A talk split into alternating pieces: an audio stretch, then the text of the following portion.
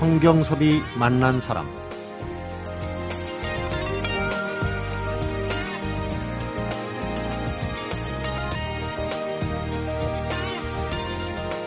논밭을 갈고 농사를 짓던 땅에 감나무, 대추나무, 매실나무, 두릅나무를 심은 사람이 있는데 이 사람이 가장 크게 얻은 것은 감이나 대추, 매실, 두릅 열매보다 바로 새소리였다. 새소리가 듣고 싶으면 새가 아닌 나무를 많이 심어야 거죠. 문득 나무는 심지 않고 새소리만 듣고 싶어 하는 것은 아닌가 돌아보게 되는데 신록이 들려주는 이야기들이 요즘 분명히 한 가지는 있을 것 같습니다. 가서 하나쯤 얻고 오는 것도 주말 괜찮지 않을까 생각합니다. 성경섭이 만난 사람 오늘은 임진모 음악평론가하고 오은영 영화 펀드 매니저가 함께 문화야 놀자 올덴 뉴로 만납니다.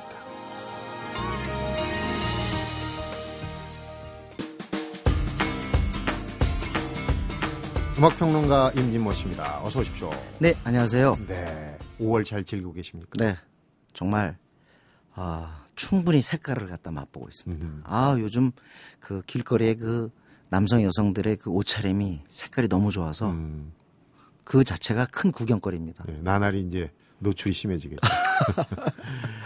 오늘 네, 어, 소개해줄 가수하고도 조금 관련이 있어요. 원조 네, 댄싱 퀸입니다. 네, 김한선 씨.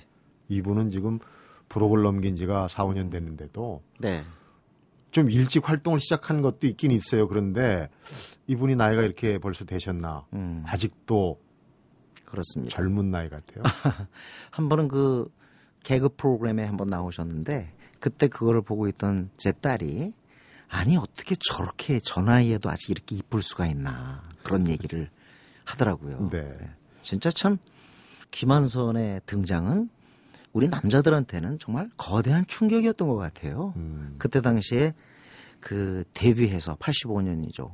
그때 데뷔해가지고 TV에 출연했는데 그 춤에 그 동선이 얼마나 넓었습니까? 그리고 그렇게 과격한 음, 정말 그 이 동작 자체가 굉장히 대담한 네. 그런 춤은 처음 반, 보는 거였거든요. 특유의 웨이브죠. 네네네. 그래서 그때 당시에 이제 그 언론에서 한국에도 이제 마돈나가 나타났다. 음. 그런 표현을 썼죠. 사실은 우리 한국에도 마돈나 같은 그런 정말 발랄한 그리고 아주 성적 매력이 그득한 그런 여성이 나오기를 바라는 그런 뭐가 있었던 것 같아요. 네. 딱 출연했죠. 음. 김한선 씨. 임진모 씨가 네. 점잖게 남성들한테 충격이었다 그랬는데 말하는 모양새를 보니까 네. 남성들한테 네. 축복이었다. 얘기하는 것 같은데. 네. 그럼요. 그건 축복이죠. 음. 네. 요즘은 뭐 댄스 음악 시장이 대세고 뭐 예를 들어서 남자 댄스 가수도 사실은 싸이도 네. 어, 젠틀맨 네. 그 전에 강남 스타일도 다 댄스곡 아닙니까? 그런데 네. 그때는 사실 댄스 음악 시장이 그렇게 네. 크지 않았을 것 같아요. 아, 그 중요한 건요. 그때 당시에 어떤 신문에서도 댄스 음악, 그리고 댄스 가수, 댄스 여가수, 댄스 그룹이라는 표현을 안 썼다는 겁니다. 그 뒤에 나오는 예. 표현이. 그러니까 이때까지 아직 댄스가 전문화되지 않은 거죠. 그래서 마, 이 김완선의 등장과 함께 이제 그 수식어로 댄스 여가수, 댄스 그룹, 그리고 댄스 가수 이런 표현들이 나오게 됐죠. 음. 사실 김완선이 제일 먼저고 그 뒤에 이제 박남정, 소방차가 출연하게 됩니다. 박남정이 그 뭔가 이렇게 네. 얼굴춤, 예, 기역니. 기역니은 춤이고 소방차야 덤블링 음. 던지는 춤이었죠. 네. 뭐 언젠가는 시간이 되면 이 프로그램에서 소개하겠습니다만 이렇게 댄스 음악이 활짝 개화하면서 우리나라의 가요계 드디어 10대들이 수요자로 등장하게 됩니다. 음. 그게 가장 큰 공로라고 볼 수 있죠. 네. 유식한 표현으로 이제 틴 마켓. 그래. 맞습니다. 10대들이 사실은 그 기성세대들이 좀 안정이 되면 구매력은 예. 10대들이 더 낫지 않습니까? 네네. 그냥 겁 없이 쓰니까. 그렇죠. 그리고 또 뭐 조용필 전영록과 함께 오빠 부대가 이제 형성이 됐고 이제 그 상태에서 이제 더욱 적극적으로 10대들이 좋아하는 댄스 음악을 함으로써 시장에 10대까지 들어오니까 아무래도 탄탄해질 수밖에 없었던 거죠. 음. 그 시대가. 그렇군요. 그때 그런데 또 한 가지는 그 임진모 씨가 평론을 해놓은 그 책을 보니까 댄스 음악이긴 하지만은 그 곡을 써준 사람들이 또 보통 거장들이 아니거든요. 네, 그 부분이 아주 중요한 부분인데요. 어, 이때 당시 이제 김완선 씨 얘기하면 방송가 사람들은 다 알지만은 매니저가 한백희 씨였어요. 네. 지금 세상을 떠났죠. 그분이 이제 어, 아무래도 댄스 음악에 대한 시선을 알고 있지 않았겠느냐. 사실은 지금도 그런 게 남아 있어요. 댄스 음악 하면 음악성이 낮다. 음악성이 떨어진다. 그래서 어떠한 그 접근법을 새롭게 취했냐면은 락커에게 곡을 받자. 락 뮤지션들에게. 네. 그래서 산울림의 둘째가 김창훈 씨 아니에요. 음. 이때 김창훈 씨가 곡을 줄 때만 해도 댄스 가수라는 생각은 전혀 안 했을 겁니다. 그렇지만 오늘 밤이라는 곡, 나 홀로 뜰 앞에 서서 이 곡을 준 사람이 바로 산울림의 둘째 네. 김창훈 씨입니다. 그리고 이장희 씨도 나 홀로 춤을 추긴 너무 외로워라는 곡을 줬고요. 음. 그리고 또 이제 어, 심지어 락의 대부인 신중현 선생님 신중현 선생님도 줬잖아요. 리듬 속의 그 춤을이라는 곡을 주었죠. 음. 제가 한번 물었어요. 어떻게 그렇게 어, 댄스 음악을 하는 여가수에 곡을 주게 됐냐 그랬더니 아, 매니저가 와서 그렇게 얘기를 하니까 안 줄 수가 있나? 그래서 제가 볼 때는 이러한 그 하나의 방식 자체가 그 락의 댄스 음악에 대한 어떤 고정된 시선을 락을 통해서 좀 그 누구로 드리기 위한 것이 아니었는가. 네. 그러니까 좋은 궁- 방법이었죠. 궁금한 게 김한선의 그 댄스 풍을 생각을 하고 준 겁니까? 아니면 그 곡을 댄스풍으로 편곡을 한 겁니까? 후자가 맞을 겁니다. 곡을 줬는데 김완성과 함께 그 음악이 댄스로 둔갑을 한 거겠죠.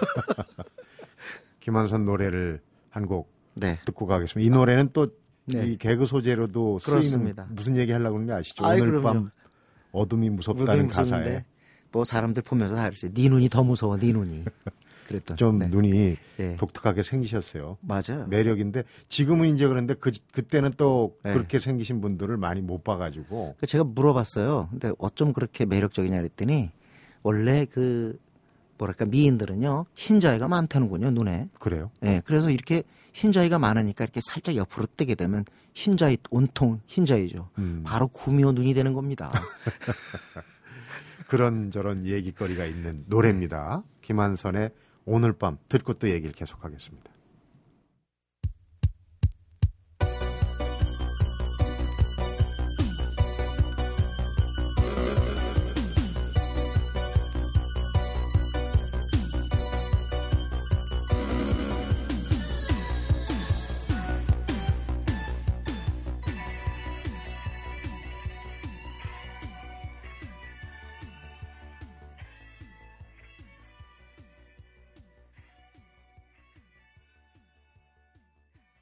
이 오늘 밤이 네, 데뷔곡인가요? 그렇습니다. 이 곡으로 데뷔했죠. 1986년. 6년. 어, 네, 네. 27년 전이네요. 그렇습니다. 아, 뭐, 아까 말씀드렸지만, 이 노래 부르, 부르면서 TV 나왔을 때 정말 눈이 다 이만해졌죠. 남자들은. 눈이 이만해졌고, 그리고 또 화등잔만해진다.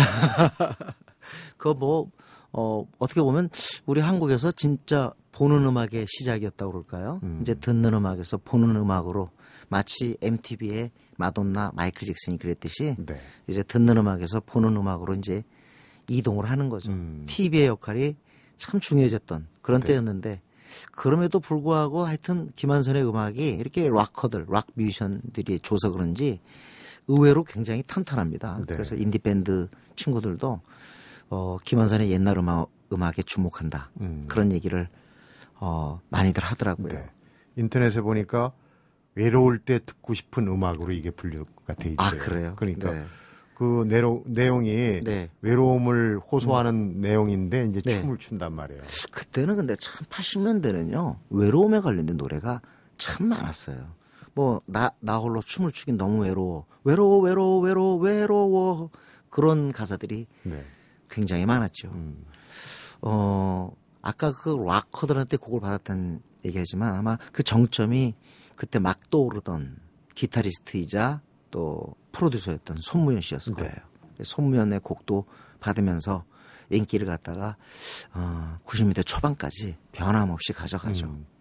공백이 있었고 이제 얼마 전에 네네. 네. 돌아와서 무대도 쓰고 예능 프로에도 나오고 그러는데 네. 아까 얘기했던 사실은 띄워줬던 이제 이모잖아요. 네네. 한백희 씨 얘기를 음. 진솔하게 하는데 그 음. 돌아가신 분 어떤 년인지 몰라도 네. 하여튼 그 금전적인 문제로 어, 뭐좀 어려움을 겪었던 것 같은 예. 그런 얘기를 하시더라고요. 이렇게 그만큼 이제 화려하게 활동을 하고 또 심지어 전성기 때는 전세기를 타고 이동하면서 스케줄을 소화했다는데 음. 정작 뭐 그렇게 손에 들어온 건 없었다 그런 얘기인데 어쨌든 뭐 그때 당시에 가수들은 그렇게 어 떠도 넉넉하지 못한 경우가 참 많았죠. 음. 저는 그 우선 그 김한서 씨가 다시 이렇게 최근에 한, 한 3년에 걸쳐서 이렇게 얘기가 많이 되는 게 바로 한국이 댄스 음악 전성기이기 때문이에요. 네. 이게 전성기에서 아이돌 댄스다, 걸그룹이다. 다 이거 완전 음악이 댄스인데 과연 이 시작이 누군가? 그렇게 따져 보니까 그래도 우리가 저 원조 따지니까는 쭉 따져 올라가니까 이 김완선이 있는 거죠. 발원지에 네, 또. 박남정이 있듯이. 네. 그러니까 어떻게 보면 이 레전드를 찾는 어떤 하나의 분위기 속에서 김완선도 어, 상당히 뭐랄까요 어, 강하게 돌아왔다 음. 이렇게 저는 생각을 합니다. 네. 원조 dancing queen인데 음. 이제 MBC에서 Dancing with the Star 이제 음. 시즌 3 네네. 어, 세 번째 시즌을 하는데 최근에 2주 연속 네, 우승을 했더라고요. 네.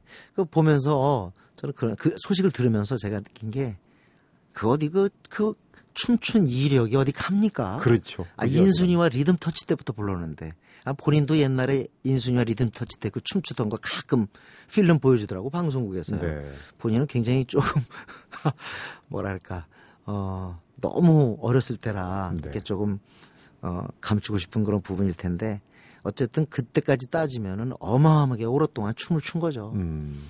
한국의 진정한 댄스 가수 물론 남이도 있었고 사실 시작으로 따지면은 저 옛날로 거슬러가면 키다리 미스타김에 이금희도 있었고 그다음에 님은 먼 곳에 김추자도 있었죠. 네. 근데 댄스 음악을 하나의 장르로 장르로 만든 것은 김한선부터 비롯됐다. 음. 이렇게 얘기해도 과언은 아닐 거예요. 그렇네요.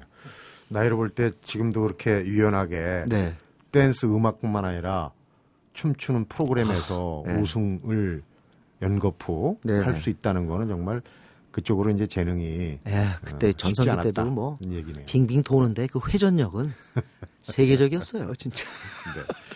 그 마무리하면서 이제 김한선 하면 떠오르는 대표곡 중에 하나죠. 네, 네. 노래 곡목이 또 이렇게 길게 나오는 것도 예. 그 시절의 특징입니까? 아니면 네네. 그때 뭐 새로운 그 선구자 역할을 한 건지. 그땐 곡도 길어지고 그렇게 제목도 길고 그랬던 것 같아요. 음. 삐에로는 나를 보고 웃진데요.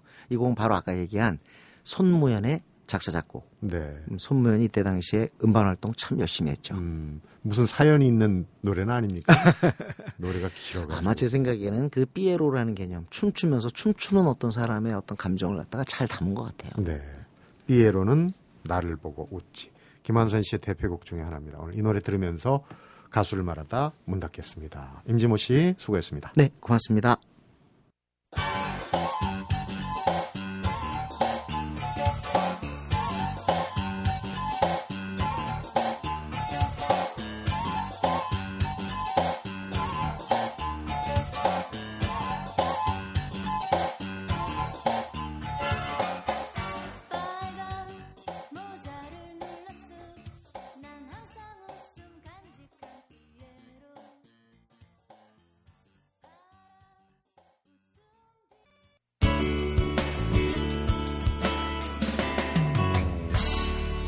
성경섭이 만난 사람. 이번에는 배우를 만나볼 시간입니다. 배우를 만나다 오은영 영화 컬럼니스트입니다. 오은영 씨 어서 오십시오. 네, 안녕하세요. 어제는 이제 비가 전국적으로 오고 예보대로 보면은 이제 오늘부터는 봄이 실종되고 바로 여름으로 갈 수도 있어요. 한낮 네. 기온이 뭐 20도 중반을 넘어서서 이제 30도까지 가는 데도 있고 네. 그런데 너무 아쉽습니다. 예쁜 봄 옷들이 많은데 미처 많이 못 입고 여름을 맞이할 것만 같네요. 네. 배우를 만나는 시간 오늘 두 번째인데요. 두 번째 만나볼 주인공 누굴까요? 네, 헐리우드 영화사에서 절대 잊혀지지 않을 배우 그리고 캐릭터입니다. 너무나 유명하죠. 네. 카사블랑카의 험프리 보가트 미스터 릭 블레인으로 이번 오늘 이야기 함께 나눠보겠습니다. 네. 음, 카사블랑카 영화를 보지 않으신 분들도 어, 포스터에 그 뒤에도 이 릭 블레인의 캐릭터는 여러 군데서 차용했다고 그러잖아요. 그래서 맞습니다. 그 선이 굵은 험프리 보가트 네. 모습을 많이 봤을 텐데 특히 아, 네 그 트렌치 코트, 그렇죠. 중절모, 담배를 피면서 이 이마 이 미간 사이에 굉장히 진한 주름을 이렇게 인상을 쓰면서 담배를 피는 모습들. 네. 뭐이 포스터 한 컷에서 느껴지는 그 캐릭터가 굉장히 매력적이었죠. 네. 그리고 뭐 워낙 TV에서 뭐 고전 영화, 뭐 명화 속엔 항상 빠지지 않고 요즘도 뭐 많이 방영이 되고 있기 때문에 음, 한 번씩은 좀 보셨던 분들도 많을 것 같고 혹시. 영화를 못 보셔도 뭐 포스터에 대한 인상은 좀 남아 계시지 않을까 싶네요. 흑백 영화였던 것 같아요. 네, 맞아요. 우선 줄거리를 그래도 잠깐 훑고 가볼까요? 네. 이 영화가 이제 1942년도에 만들어진 영화입니다. 그리고 이 영화의 배경도 2차 세계대전을 배경으로 하고 있어요. 네. 자, 워낙 이제 이 유럽에서는 전쟁 때문에 난리가 납니다. 그래서 이 전쟁을 치- 어, 치르느라고 사람들이 너무 지쳐 있어서 미국이란 나라로 망명을 하기를 원합니다. 음. 그래서 이 유럽 사람들이 모로코라는 지역으로 몰려들면서 이 모로코에 있는 주인공 릭 블레인이 운영하는 클럽에서 미국으로 가는 이 망명증을 허락해주는 이 통행증을 어, 암암리에 사고 판 다음에 네. 이 미국으로 망명을 가기 위해 많이들 노력을 하는 모습이 보입니다. 네. 그리고 우리 주인공 이 릭 블레이는 클럽의 사장으로서 굉장히 굉장히 이렇게 멋진 삶을 살고 있는데 음. 어느 날 우연히 그 프랑스에서 애틋하게 사랑을 나눴던 여주인공 그러나 함께 떠나자고 이 기차역에서 만나자고 약속했지만 버림을 받았던 네. 그 상처를 자기에게 주었던 여주인공입니다. 유명한 여자 배우죠. 잉그리트 버그만 일자가 나타납니다. 네. 그리고 그녀의 옆에는 너무 예상치 못하게 남편이 있는 거예요. 그리고 이 남편은 바로 반나치의 선봉주자여서 모로코 경찰들이 이 체포하기 위해서 혈안이 돼 있고요. 음. 그리고 이제 결국엔 이 주인공 릭 블레인이 어, 비록 자기를 떠난 이 여자가 얄밉 얄밉고 또 밉긴 하지만 결국엔 그 여자와 남편을 정말 남자답게 자기의 어떤 목숨을 걸고 미국으로 망명을 시켜주는 그런 내용으로 그려지고 있습니다. 네. 우리식으로 얘기하면 이거 완전 신파예요. 그렇죠? 그렇죠. 이 시절 영화는 네. 이렇게 기차역에서 만나기로 했는데 네. 안 나타나고 안 나타나는 줄 알았는데 또 나타나고 뭐 이런 게 나타나고. 그런 장면이 네. 많은데 특히나 요즘처럼 워낙 다양한 스토리가 많은 어, 시대에는 특히나 더 참 참신하지 않은 그런 이야기 같은데 네. 영화 이제 비하인드 스토리가 이 영화를 제작하는 당시에도 대본이 있는 상태에서 출발한 게 아니고 어떤 험프리 보가트, 잉그리드 버그만이라는 스타 그리고 모로코라는 어떤 이국적인 어, 장소 이 세 가지 컨셉만 가지고 영화를 만들면서 어, 스토리를 조금 써 나갔다고 하는 그런 영화사의 이야기가 있습니다. 네. 그래서 어떤 컨셉에 맞춰서 약간 스토리를 만들어가는 느낌이 없지 않아 있지만 어, 이 영화의 가장 매력적인 게 바로 이 릭 블레인이라는 캐릭터 하나로 네. 영화가 아주 어, 예상보다는 훨씬 더 유명하게 영화사에 남게 된 것 같아요. 네. 참고로 그 어떤 그 움베르트 에코라는 철학자 굉장히 유명한 소설가가 있죠. 네. 이 움베르트 에코가 카사블랑카라는 영화를 보고 나서 와 이 세상에 진부한 건 다 모아놨다. 어떤 상투적인 것들의 어, 성공적인 짜집기다라고 평을 했을 정도로 굉장히 스토리에 대해서는 조금 지금 보면 약간 음. 민망할 수 있는 그런 스토리죠. 평범한 걸 모아놨는데 비범한 거군요. 어, 이게 이제 좀 진부하다고 볼 수도 있지만은 영화가 저도 예전 기억이 나는데 첫 장면이 그, 어, 담배 연기 자욱한 그 바가 나오고 네. 이제 뭐 재즈 그, 피아노가 어, 흐르고 귀빈들만 들어가는데 네. 뭐 나를 몰라주냐고 그러니 말다툼이 벌이는데 그 네. 사장이 굉장히 그, 어, 네. 뭐 모른다 이러면서 모른다 이러면서 굉장히, 당장 네. 뭐 한번 보면 그냥 중간에 끊기 힘든 그런 매력이 네, 있긴 맞습니다. 있더라고요, 이 영화. 그 중심이 바로 이 그 험브리 보가트의 배역이었는데 음, 어, 원조 차도남이라고 불러도 될 거예요. 방금 얘기하셨던 것처럼 네. 어떤 본인의 그 본인의 주관이 중요하고 본인의 생각이 중요하지 다른 사람들이나 어떤 상황에 대해서 전혀 개의치를 않습니다. 음. 그러니까 예를 들면 영화 속에 어떤 장면이 있냐면 너무 인기가 많은 남자인 거죠. 그래서 한 여자가 막 매달립니다. 그러니까 약간 사귀고 있었나 본데 뭐 어제 왜 전화 안 받았어? 어제 어디 있었어? 이렇게 얘기하니까 카- 어, 릭 블레인이 난 과거는 기억나지 않아. 그리고 음. 내일은 그럼 뭐 할 거예요? 이렇게 물어보니까 먼 미래도 기- 어, 계획하지 않아. 이런 식으로 해서 여자가 굉장히 막 상처받고 네, 울면서.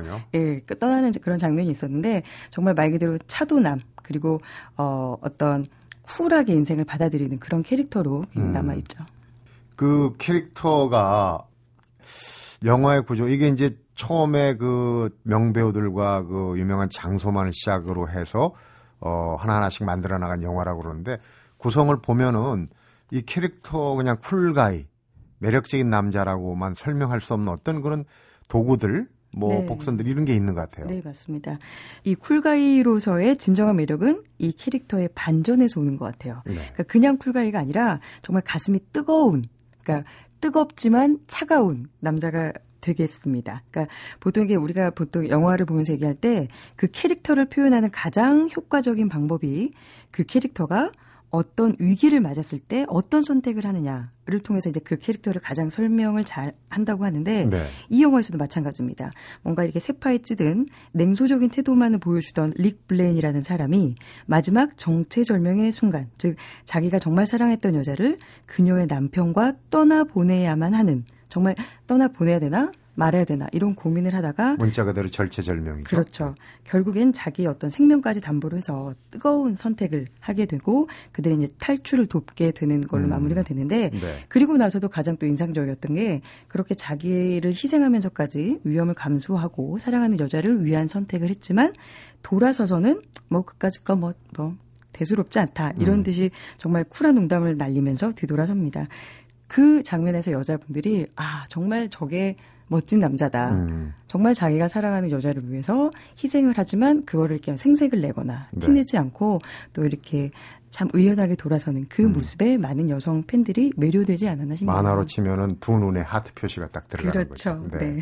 그 어, 주인공이 어떻게 행동할까 예상과 전혀 상반되는 어떤 행동을 했을 때 반전이 네. 있을 때 영화뿐만 아니라 뭐 드라마 소설 심지어는 개그도 그런 네. 개그가 인기를 끄는 것 같아요. 네, 맞아요.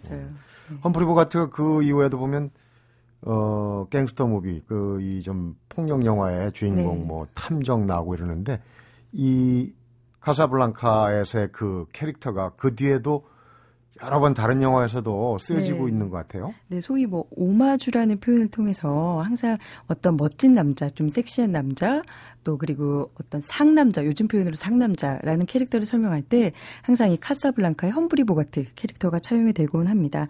어, 험프리 보가트란 이름, 그리고 릭 블레인 이름 자체도 영화 속에서 마- 나온 적이 굉장히 많이 있고 또 뭐 예를 들면 이 캐릭터에 대해서 반대적인 어, 대치점으로 사용되는 네. 영화들도 있는데 우디 알렌의 영화 중에서 카사블랑카요 다시 한번이라는 영화가 있습니다. 음. 말 그대로 카사블랑카 의 어떤 그 오마주에 대한 영화인데 네. 주인공 우디 알렌이 굉장히 이렇게 요즘 표현으로 이게 좀 찌질한 뭔가 이렇게 남성성이 거세된 듯한 그런 캐릭터로 나와요. 카사블랑카의 반대편. 네, 그렇죠. 그래서 자기가 사랑하는 여자에게 표현을 못하고 굉장히 의기소침하게 있, 을때 영화 속에서 트렌치 코트를 입은 험프리 보가트는 아니지만 험프리 보가트처럼 보이는 캐릭터가 나와서 음. 뭘 그런 것 같고 그래. 뭐 아, 칵테일 한잔 하면서 다 잊어버려. 뭐 이런 식으로 얘기하면 나는 어, 험프리 보가트가 아니잖아요. 이러면서 정말 어떤 험프리 보가트가 가지고 있는 남성성에 대해서 어떤 그 동경을 하는 그런 장면이 인상적인 영화도 있었습니다. 네, 그래서 제목 자체가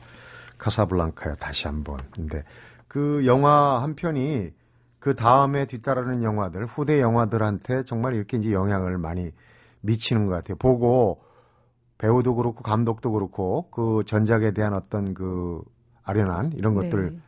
머릿속에 각인하고 그렇죠. 있는 거죠. 네. 네.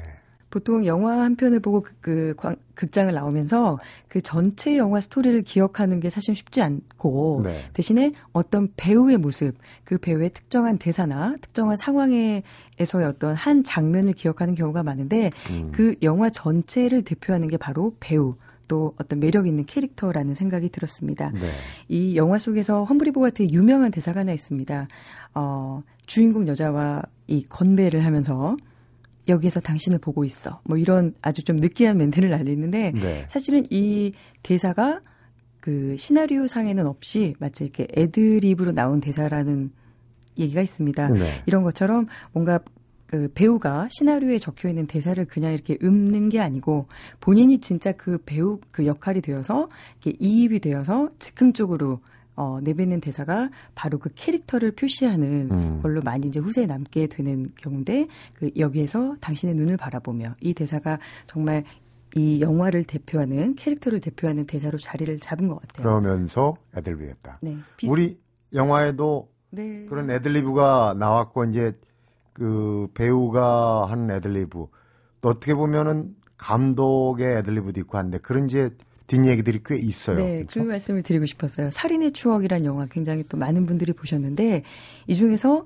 봉준호가 이제 후반부에 범인을 잡고 이렇게 얘기합니다. 밥은 먹고 다니냐? 음. 이것도 이제 그 애드립이라고 터널 하더라고요. 네. 장면이죠. 네.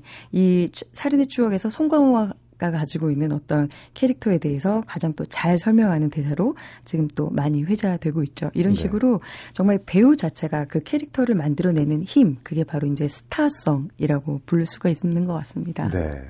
오늘 배우를 만나다 뭐 세계적인 명작이죠. 1942년에 만들어졌던 흑백 영화 카사블랑카의 주인공 미스터 릭 블레인을 만나봤는데 험프리 보가트의 매력을 또 듬뿍 담고 있는 그런 캐릭터였습니다. 다음 주도 기대를 해보겠습니다. 배우를 만나다 오늘 얘기 잘 들었습니다. 원영 씨. 네, 고맙습니다. 성경섭이 만난 사람 오늘은 임진모 음악평론가하고 오은영 영화 컬럼니스트가 함께한 가수를 만나다 그리고 배우를 만나다로 함께했습니다.